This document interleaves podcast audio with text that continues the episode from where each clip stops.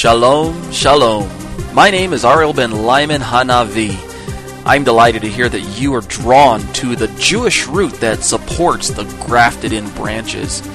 You know, Torah is central to properly understand and perform the will of Hashem, that is, God it is crucial for us to understand theologically that the primary purpose in Hashem's giving of the Torah as a way of making someone forensically righteous only achieves its goal when the person, by faith, accepts that Yeshua, Jesus, is the promised Messiah spoken about therein.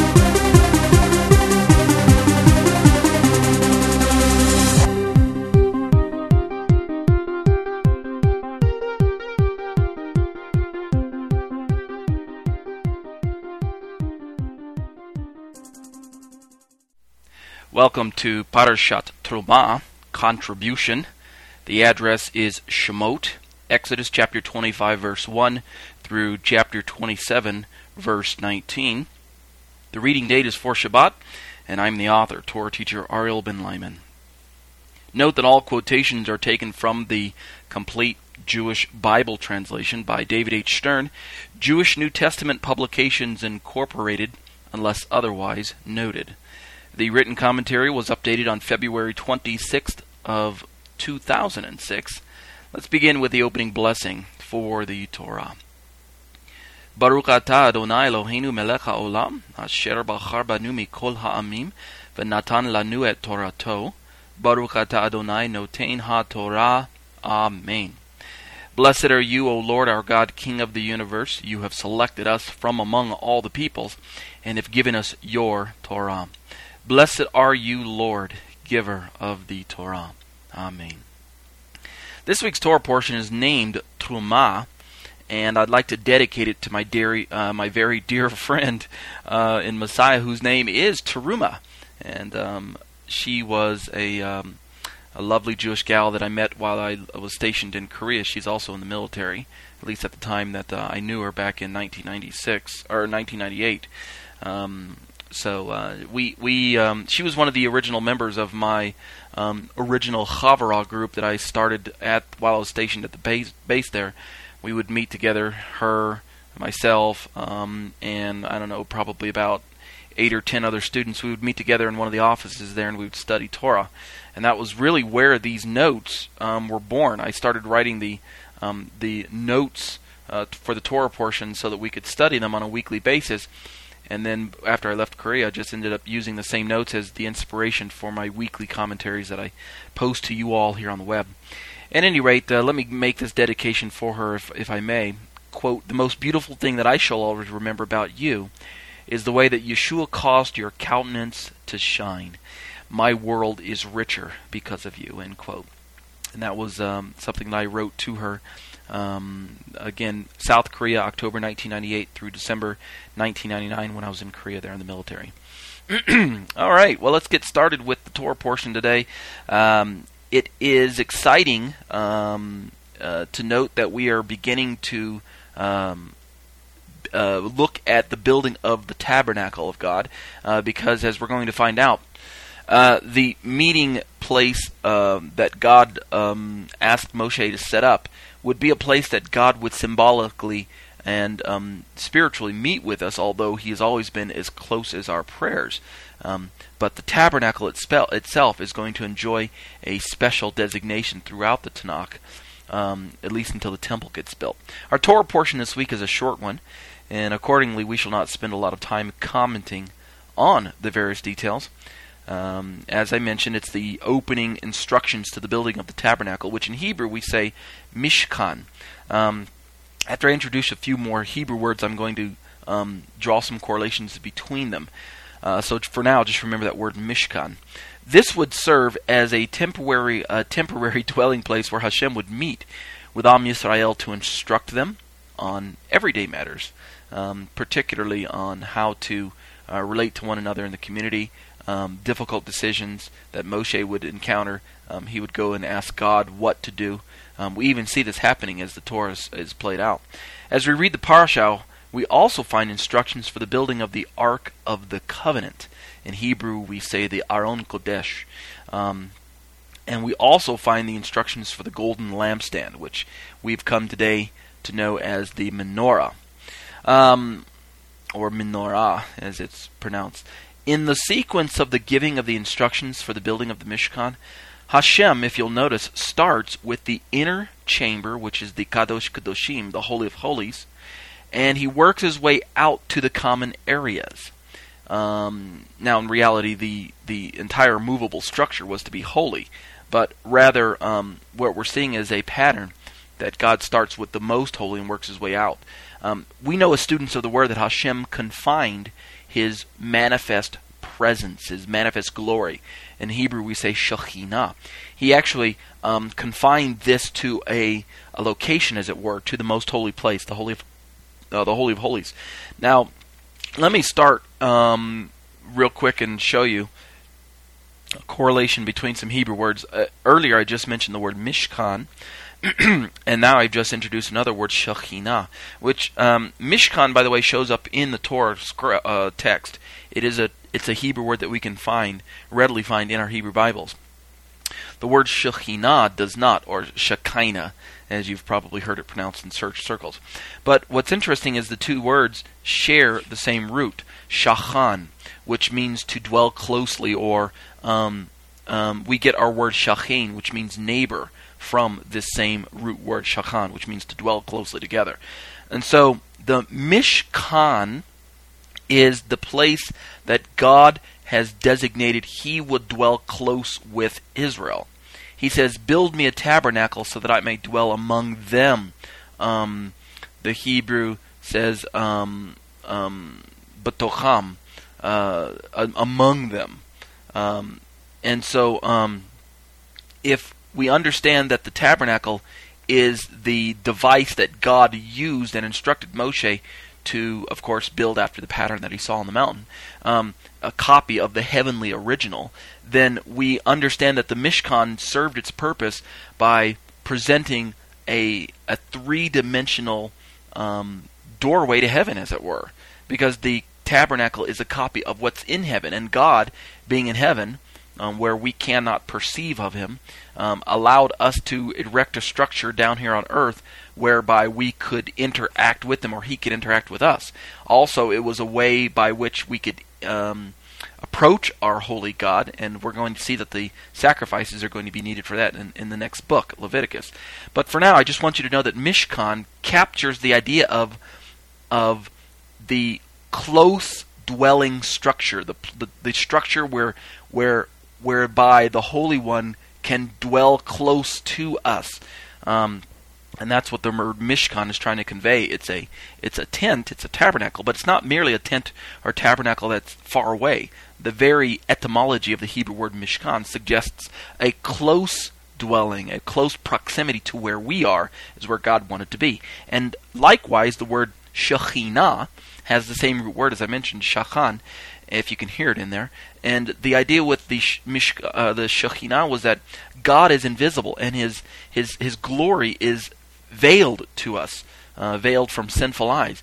And yet, at times, God chose to break into the the natural. God being supernatural, of course, He breaks into the natural world, and when He does, our five senses register the the um, uh, the revelation or the, the interaction um, the the invasion, as it were. And when our eyes or our ears or our our, our uh, um, even our mouths. I mean, the, the, Torah does say, "Taste and see that the Lord is good," right? So when when we register the invisible on a visible scale, or when we register the the the um, uh, the supernatural on a natural level, when God breaks into nature, of course, God created nature, so He can do that. When He did that, the ancients, the Chazal, the sages of old, they they created a term for this this invasion or this this revelation, and they called it Shekhinah, and it's really the manifest glory of God, of the, the manifest presence of the otherwise invisible God. I can see Him, yet I should not be able to see Him. And we're talking about something that's usually more than just a mere theophany, like like the angel of the Lord or the messenger of the Lord or the um, um, uh, uh, the the memra. Um, usually, we're talking about um, some type of a uh, a spectacular display of God's manifest presence, like like the pillar of cloud or the pillar of fire or something to that effect. And that's what um, the, the ancients termed the Shekhinah. Okay? All right. As I mentioned earlier, the Mishkan is a tabernacle, it's a temporary structure. Um, one of the additional Hebrew words used to describe a temporary dwelling place as well is a sukkah. Now, this is a term you're probably familiar with if you're um, if you've been in and around uh, messianic circles. A sukkah is like a little booth. Um, again, it's a tent, a movable tent, uh, uh, something that you can dismantle very easily, uh, move it about, and set it up again at another location. Um, we use these small shelters um, to place animals in them. At least the Bedouins the, the people of Middle Eastern um, background, uh, before there were more permanent shelters. So a sukkah is a little booth. Now, this Mishkan uh, was a dwelling place. It was a sukkah of sorts. Uh, it's a place where Hashem would choose to manifest His glory, and yet the glory of Hashem, as we've uh, studied, cannot be confined to one place. We know that God is um, uh, omnipresent; He's everywhere at the same time. His presence fills the entire universe, and the heavens and the heavens of the heavens cannot really even contain His presence. And yet, in some mysterious way or divine way, he chose to limit or to focus his glory, um, as it were, in this one place, the Shekhinah. Now, this was a gracious revelation on the part of our holy, invisible God to allow man to converse with him on an accessible level. Otherwise, from our point of view, God is inaccessible. And God does not want to be inaccessible and far away. He has always desired to walk with us and talk with us and commune with us, um, like he did in the garden where he walked with Adam in the cool of the day, uh, in the cool of the garden. And yet, because of sin, um, we have been separated from God. God did not leave us per se. I mean, I realize that sin drives him um, away of sorts, but yet we chose to sin and to leave God's presence. We created the gulf. It was not God who pushed us away, is what I'm trying to say. Um, rather, because of our sin, God distanced himself from our sin. Uh, but we are the ones who initiated um, the upset balance. Our Lord knew that only pure hearts, as a result of sin, he, he knew that only pure hearts would be able to fellowship with him on, an, on the most of intimate of levels. Um, God really does know everyone of his creation. Um, and yet, he desires to have an intimate relationship with us, and only after we place our genuine trust in Him can that intimacy uh, take place. As such, when it comes to the Mishkan here, He only wanted willing hearts to contribute to the building of His sanctuary. He did not want the people to build it out of coercion or or whatever. Let's read the opening few lines of this parasha and see um, what the Torah is trying to teach us. Uh, Exodus 25 verses 1 and 2 quote. Adonai said to Moshe, Tell the people of Israel to take up a, a, a collection for me, accept a contribution from anyone who wholeheartedly wants to give. End quote. See, right there in the opening uh, few pasukim, few verses, um, we see that the Lord instructs Moshe, I want the tabernacle built. That's my desire. However, I don't want to force or strong arm the people into building it. If they want to build it, let those people contribute to the building of it. Otherwise, um, I'll just wait till their hearts are ready. I, am of course kind of filling in um, the narrative there. This uh, few verses, it, it really reflects the heart of our Lord's relationship with His people, right? And what is that? Willingness to give. Willingness to give. God wants us to have the same heart that He has. God is willing to to bankrupt Himself on our on our behalf. He literally emptied heaven on our behalf uh, obviously, this was seen most fully in the um, giving of his son to the entire world, even though God, in his foreknowledge, knew that the majority of his creation would reject this most generous gift. And yet, we see here as well, God wants the people to generously build him a place where he can meet with his people.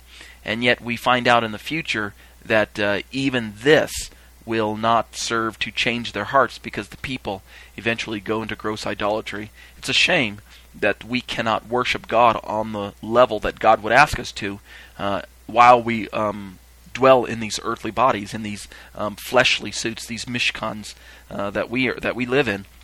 We must uh, wait until uh, Yeshua comes back to free us of sorts from the sin that is housed inside of us. At any rate, um, he didn't want his Mishkan constructed with gifts given in coercion. Um, he did not instruct Moshe to make the people give. He didn't say, Moshe, order the people to give. Command them, like he's commanded us before. Command the people to stay away from the mountain. Command the people to um, abstain from from relations for three days. Command the people to wash their clothes uh, before they come up um, and receive the ten words. The, we've seen the Lord command His people to do things before, um, but at this point in time, He says, "Ask them."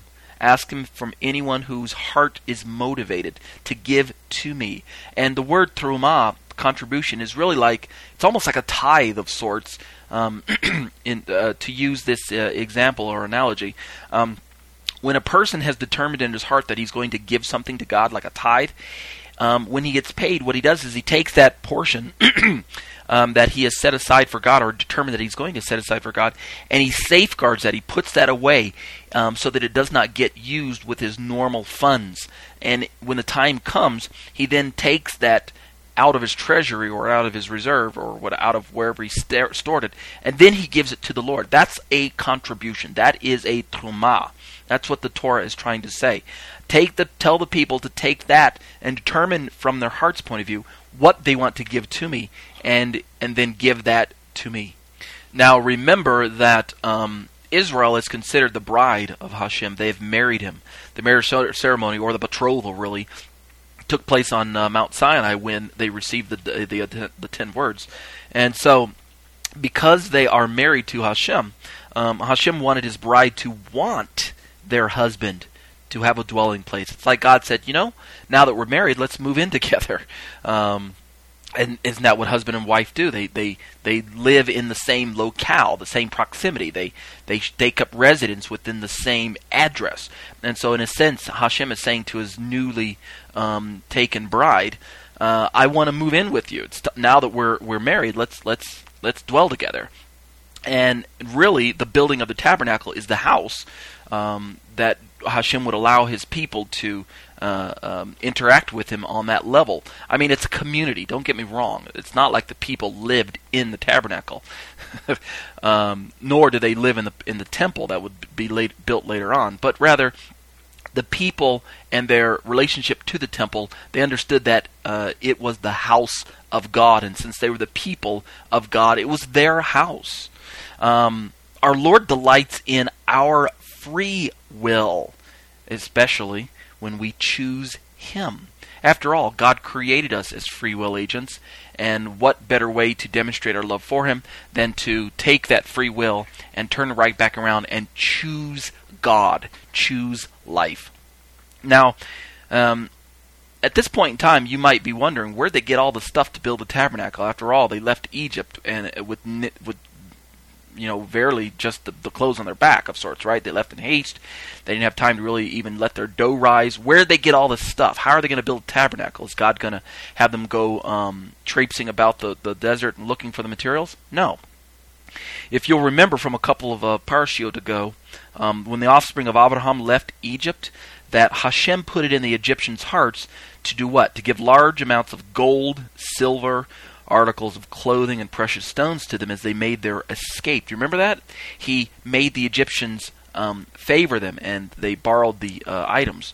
Well, now we can understand, after as we're beginning to read this account, we can understand why this event took place. You see, Hashem, knowing the future, would give his people the opportunity to see whether or not they would hoard this fortune or give it back freely to the one who provided it in the first place.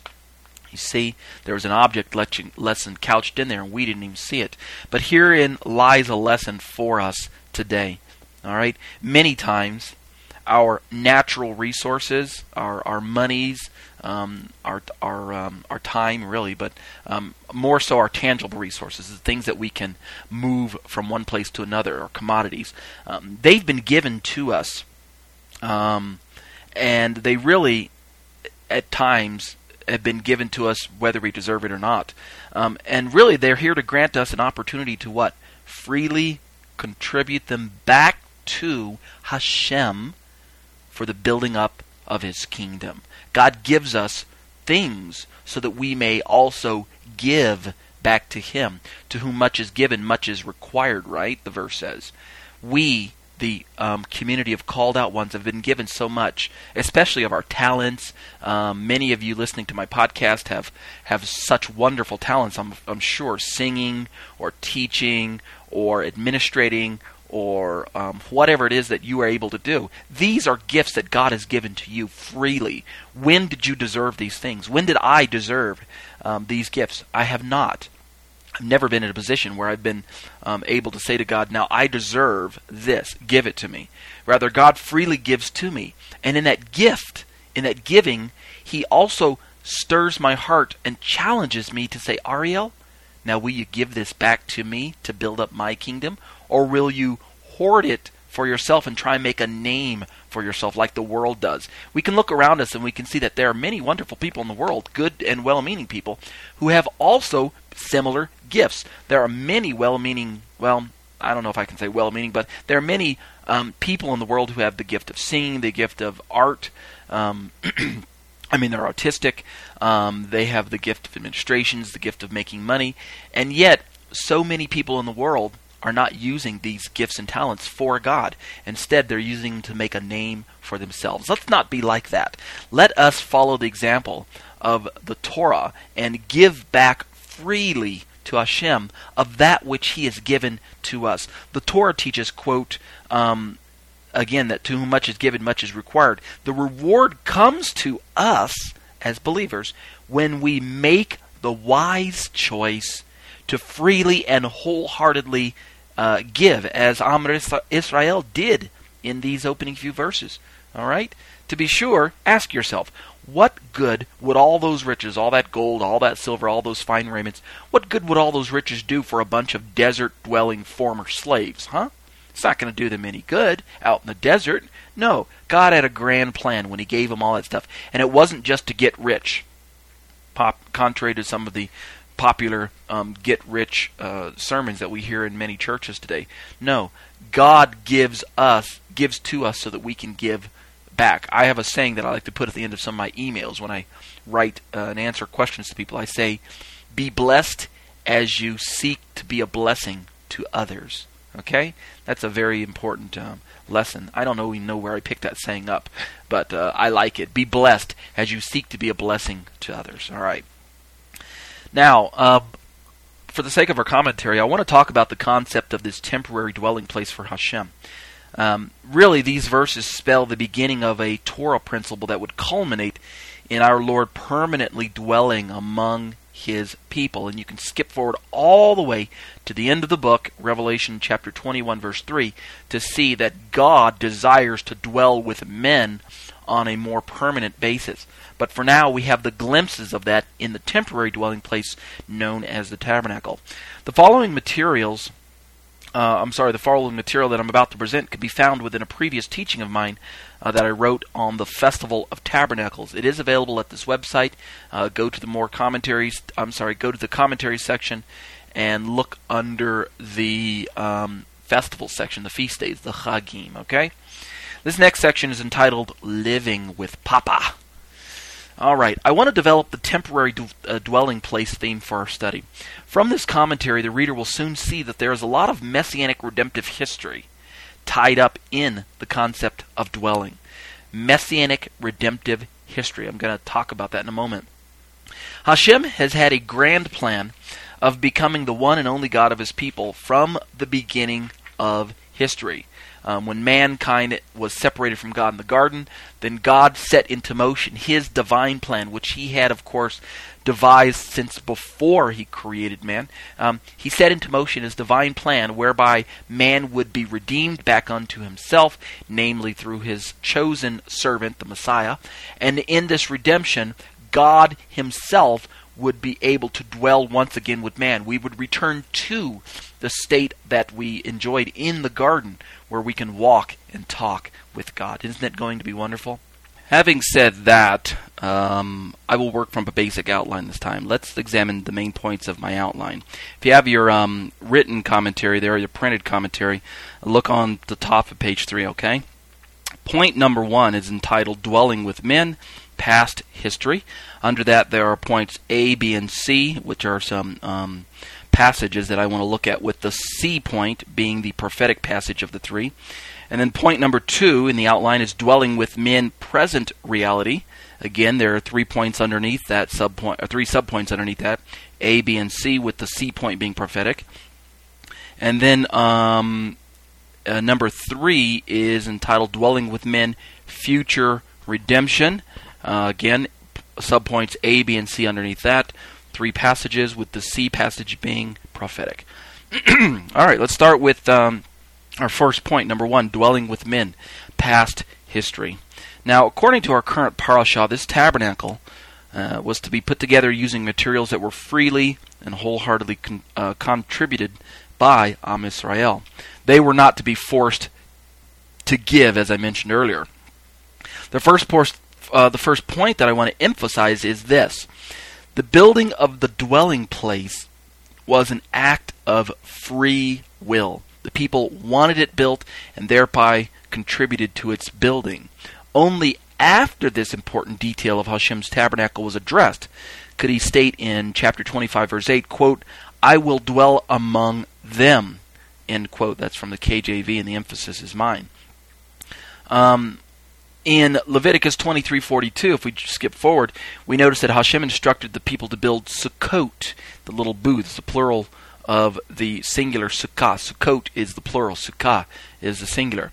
He asked them to build these in memory in memory uh, of the temporary dwelling places that they had that that they actually had had to live in their tents while they wandered in the desert. Remember, they didn't have homes; they were living as um, temporary uh, residents of the, the, desert. God never designed that He would lead them out of Egypt only to have them take up permanent residence in the desert, and so He had them build the Sukkot um, to dwell in the little booths. But the most important temporary dwelling place during that time period, while they were um, making their way to the land, was still our tabernacle, our Mishkan. Now, to be sure, according to past history, once the tabernacle was built for Hashem, he indeed did come to dwell among his people just like he said he would. In fact, the opening few verses of Leviticus shows that God moved into his new dwelling place, um, and we'll we'll study that when we get to it. Um, the people would then be able to behold his Shekhinah. They they actually um, experienced the manifest presence of God as he uh, dwelt among his people. They could see the pillar of cloud on a day by day basis. They could see the pillar of fire on a nightly basis. In the prophecy of Ezekiel, chapter 37, verse 27 and 28, Hashem is seen as saying once again that his, quote, home will be with them. Notice the future aspect of that verse. His home will be with them. Um, what could it be saying to us there? Um, I mean, after all, he did have a home of sorts in the time period of the Tanakh. So why would he tell Ezekiel that his home will be with his people? Well, let's read on to find out. Point number two dwelling with men, present reality. Uh, John's opening account of Yeshua's ministry here on earth is a most revealing one. In fact, in John chapter 1 of his gospel, we find a seemingly ordinary statement until we examine the underlying Hebrew thought behind us. Here's the statement quote, the Word became a human being and lived with us, and we saw his Shekhinah. Okay? Um, end quote. Now that's verse 14 of chapter 1. This immediately brings to memory the indwelling, manifest presence uh, or manifest glory of God, which was present in the earthly tabernacle when it says he, be, he, he lived with us or he dwelt with us. Um, in fact, uh, let me see if I talk about the Greek behind that. Um, let me read this first, and then I'll tell you a little bit about the Greek. Um, the, uh, the the ta- the tabernacle at this time, when John is writing, the tabernacle had long been um, replaced by a more permanent temple structure. So at John's writing, we don't have the tabernacle, we have the temple. And yet he says of Yeshua that the Word became a human being or became flesh and dwelt among us, I think is how the KJV has it. Moreover, the Shekhinah, the glory of God, is reported to have been fully displayed in the person of Yeshua. You can reference Colossians 2 9 for that um, statement. In John 14:23 and also in John 17:23, Yeshua says to his crowd that anyone who loves him will keep his words.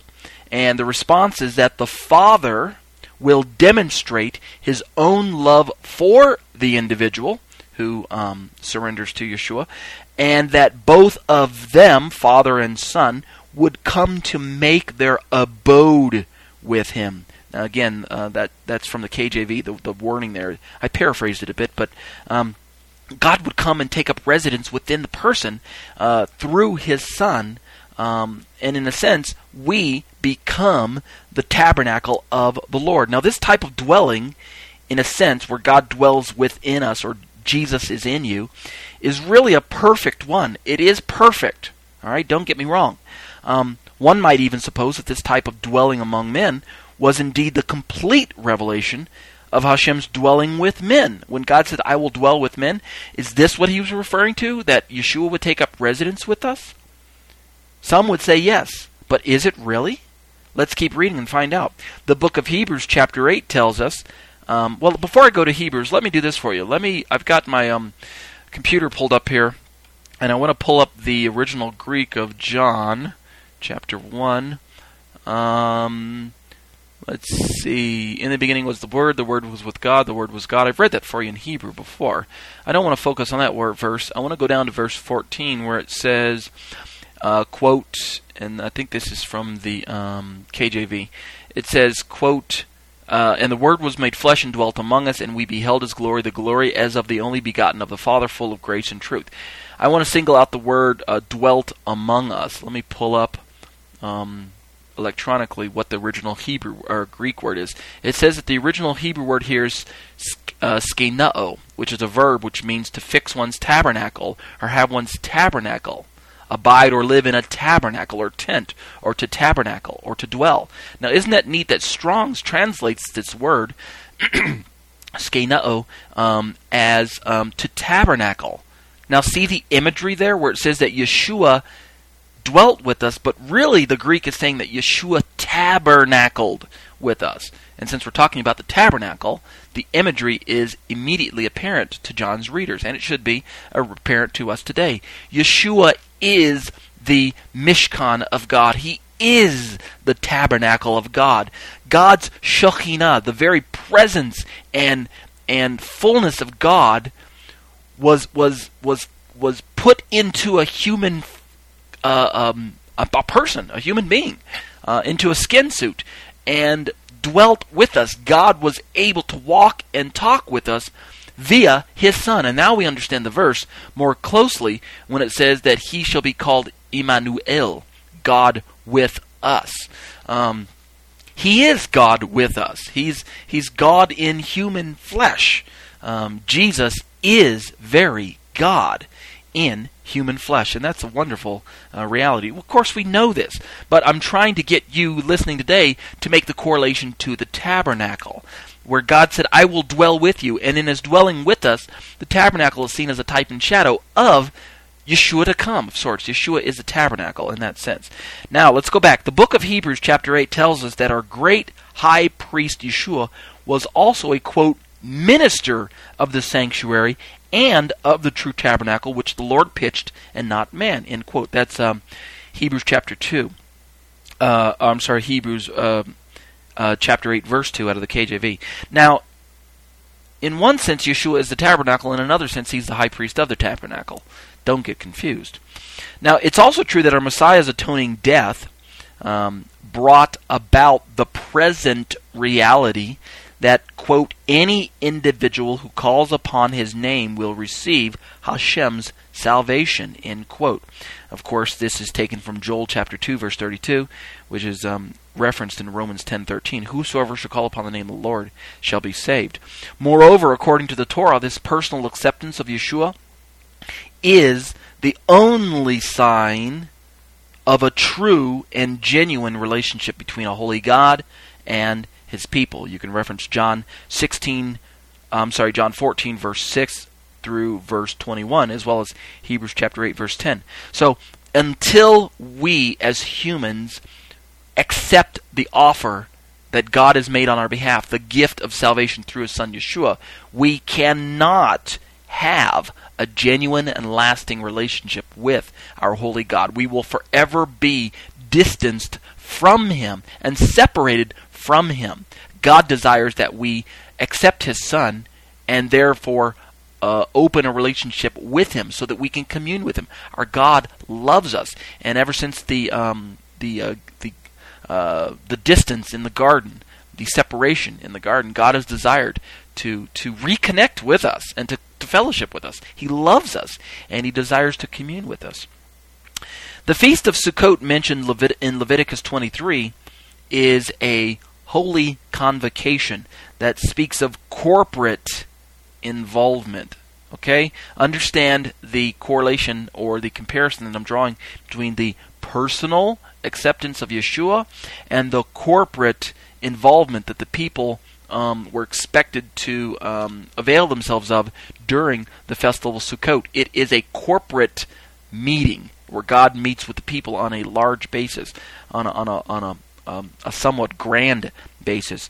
So, after reading all of this, and we're bouncing off of this idea of a personal dwelling with God, uh, where God takes up personal dwelling within us, is there still some future dwelling with men that Hashem is waiting for? Does the Bible speak of a dwelling with men that we have not yet seen? I believe it does. What does our prophetic scripture from Jeremiah for this point say? Quote, I will be their God, and they will be my people. End quote. That's Jeremiah 31 33. Notice that even though the passage was written in Jeremiah and it's hinting at the, um, the, the, personal reality that we enjoy in Yeshua, um, there is still, as of yet, some future aspect. Even today, in the 21st century, God is not dwelling corporately with us.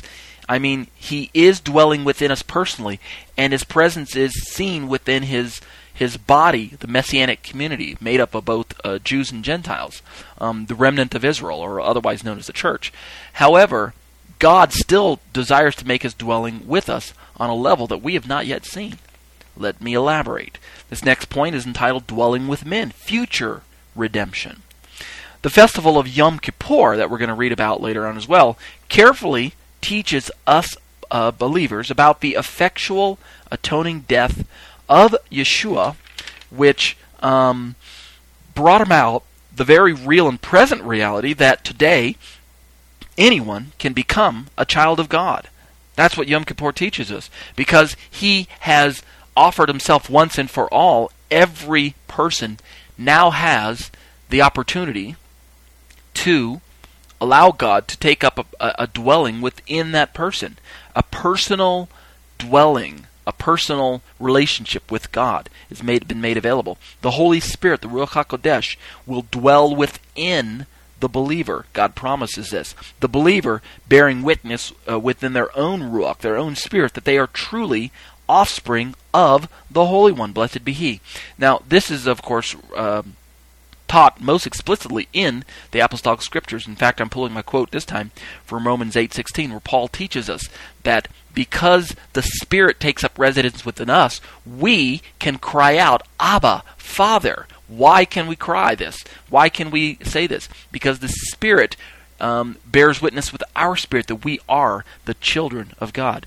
I thought that Yeshua's indwelling spirit was an eternal one. What's all this talk about a temporary dwelling place? Why even mention that? Well, the study's focuses on the dwelling place of Hashem. In a very real way, each and every one of us believers, as I keep mentioning, is Yeshua's sukkah. We are his mishkan. You and I, if you have um, if you have named the name of Jesus today, you are his portable temple. Body is the temple of the Son of God. He lives in you and through you. And because of this, I don't even need to emphasize this, but because of this, we need to treat our temples as holy. But um, once this happens, we've become his permanent dwelling place within a temporary vessel. Because as we know, even though the Son of God has taken up residence within us, he dwells within us via his Spirit, we know that our bodies are still awaiting a final redemption. If you're like me, you're plagued by sin. I don't mean plagued to the point of being overwhelmed. What I mean is the things that I want to do, the good things that I should do, I don't do because of the sin housed inside of me. And then conversely, the things that I know I shouldn't do, the things that I should avoid because again of the sin housed inside of me, I end up doing these things sometimes. So if you're like me, there's a frustration because of the battle that's taking place in the inner man and the inner man desires to do that which God asks me to do, but the flesh and the sin housed within inside me wars against the inner man, the real me that wants to do what God asks me to do. I sound very much like Paul in Romans chapter 7, don't I? Well, that's where I'm getting my inspiration. So, in a sense, we have become his permanent dwelling place. God will never, ever leave us. Yeshua promised that he would never leave us or forsake us once we have surrendered to him. But in a sense, it's a temporary vessel. The vessel itself is still flawed. It still houses sin. And so once this corruption is exchanged for incorruption, then we will shed the temporary aspect of this dwelling place. And that's the point I'm trying to make here. 1 Corinthians 15, verses 51 through 54, tells us that we will be changed one day. We will no longer have to live as believers with this war on the inside. When Yeshua returns, he will quicken our bodies, and the corruptible will be exchanged for incorruptible, and we will be able to see Yeshua as he is. Indeed, he is incorruptible. Amen. However, I'm still inquiring about the dwelling place of Hashem. Okay? God dwells in us. Yeshua dwells in us. But the language of the Torah leads us to understand that God, on a corporate level, will dwell with his creation, and not just within the hearts of believers. But it seems to hint at an aspect of God coming and dwelling among his people in a way that we've not yet seen. Where is God's sukkah today? Where is his where is his tabernacle? Now again, I know you're reminding me, Ariel, we are his tabernacle. Yes, I agree. In one sense we are, but in another sense we are not. Romans 11, 25 and 26 begins to hint of a future time when all of Israel shall know the salvation of their God once and for all. Baruch Hashem. May that day come soon. Tied up within that future redemption of all Israel is the concept that Hashem started with way back in the days of the Tanakh, right here in our Torah portion. Quote, I've come full circle. I will dwell among them. End quote. Exodus chapter 25, verse 8 from the KJV. From the prophetic book of Revelation, we learn that there will be a day when the final plan of Hashem will be fully realized among men. Let's go there. Chapter 21, verse 3, quote, And I heard a loud voice from the throne saying, Now the dwelling of God is with men, and he will live with them. They will be his people, and God himself will be with them. End quote. This time that was taken from the NIV. Don't you see where this is all leading? Do you see what the passage is telling us? Yeshua has given us the down payment of the dwelling of the Father with his people. Yeshua has inaugurated a wedding that's going to culminate when he returns. And when he returns, we will be able to catch a glimpse, a better glimpse of God moving in among his people on a more permanent level. Even when Yeshua returns to set up his throne on this earth in the millennial reign that is spoken of in the prophets, we will still have men trying to do things their own way. Yes, sin will be present on the earth during the millennium. However, we will be moving closer towards the reality of God making his dwelling place with men and one day completely vanquishing the sin that has plagued humanity for the last 6,000 plus years. We will return to the state that we enjoyed in the garden. We will be able to walk with God and talk with God and commune with God in a way that we do not enjoy right now. The concept of Hashem making his final dwelling place with his people is so important that even the prophet Zechariah foretold of a time when everyone living in the millennial period will have a divinely appointed opportunity to participate in the feast of what?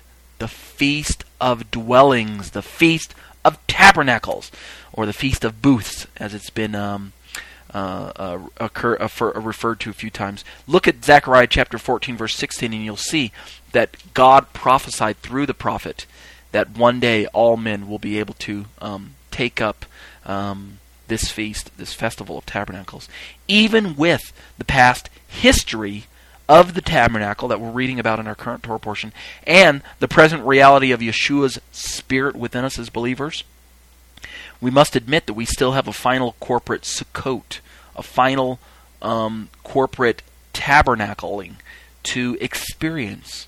Wouldn't you agree now? Yeshua is the fullness of the Father within us, yet there is something still future to this whole plan of God's. Moreover, when Yeshua returns to rules from Yerushalayim, from Jerusalem, in bodily form, he will be here. We will be able to see him. Even our current relationship with him will take on an entirely different aspect. You and I, as believers, as I mentioned earlier, will be quickened in our in our flesh. We will be renewed within our minds again, even more so, so that we will be able to dwell with Yeshua and know Him on a more intimate level than we even know Him today. We won't have to look through a glass dimly or darkly, as Paul talks it, seeing in a mirror um, darkly or dimly. Let us believers be ever mindful of the purposes that Hashem has for mankind.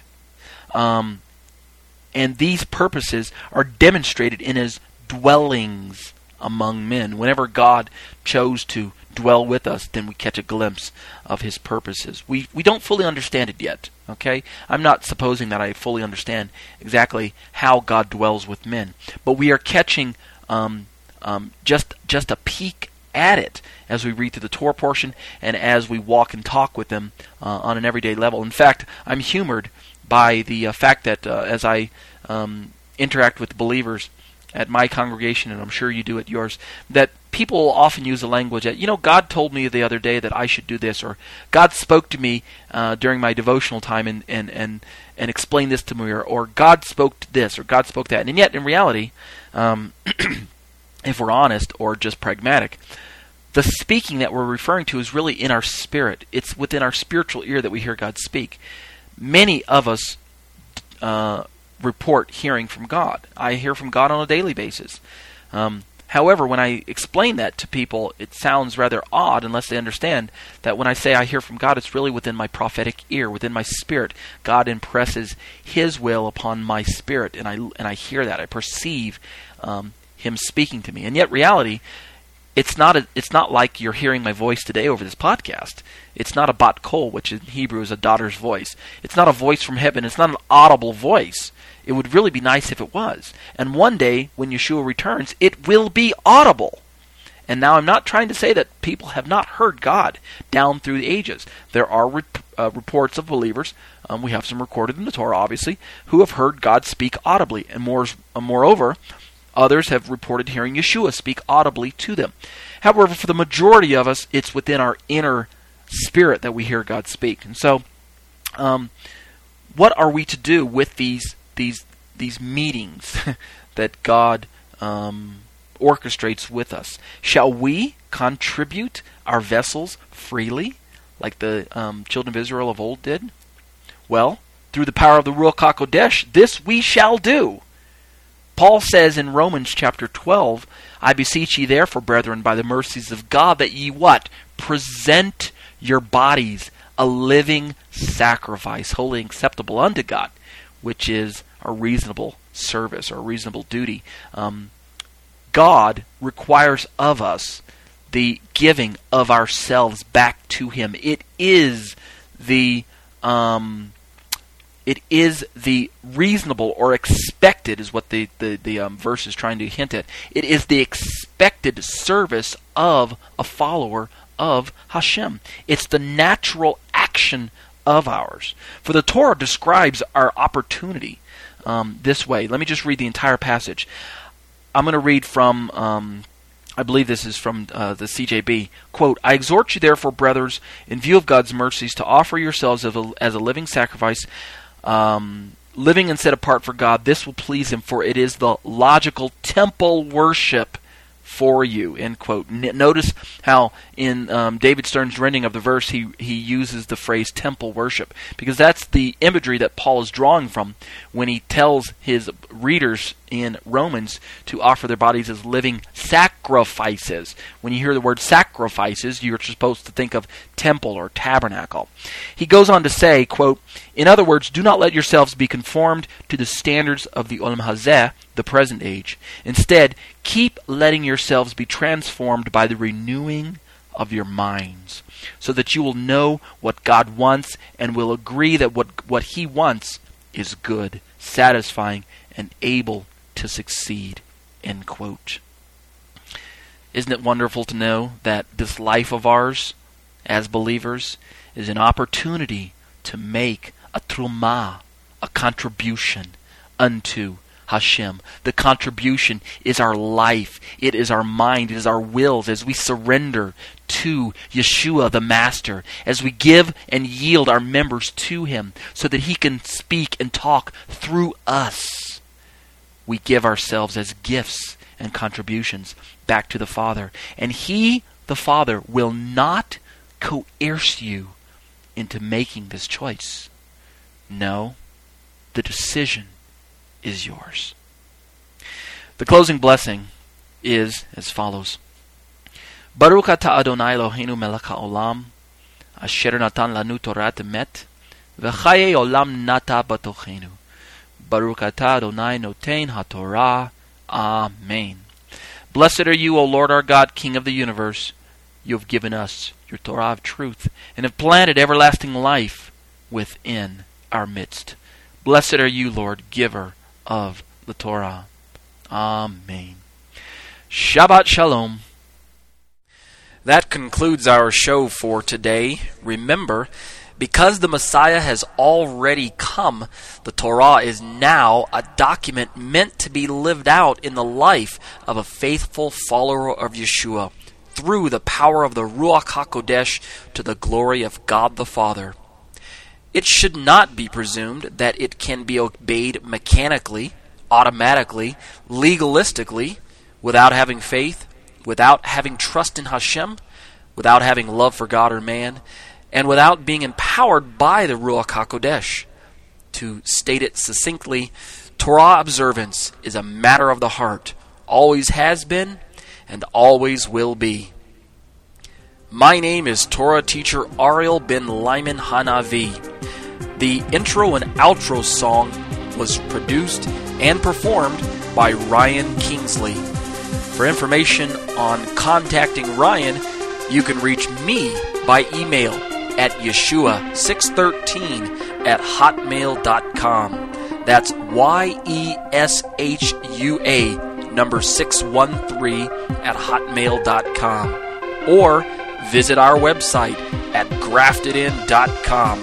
That's graftedin.com.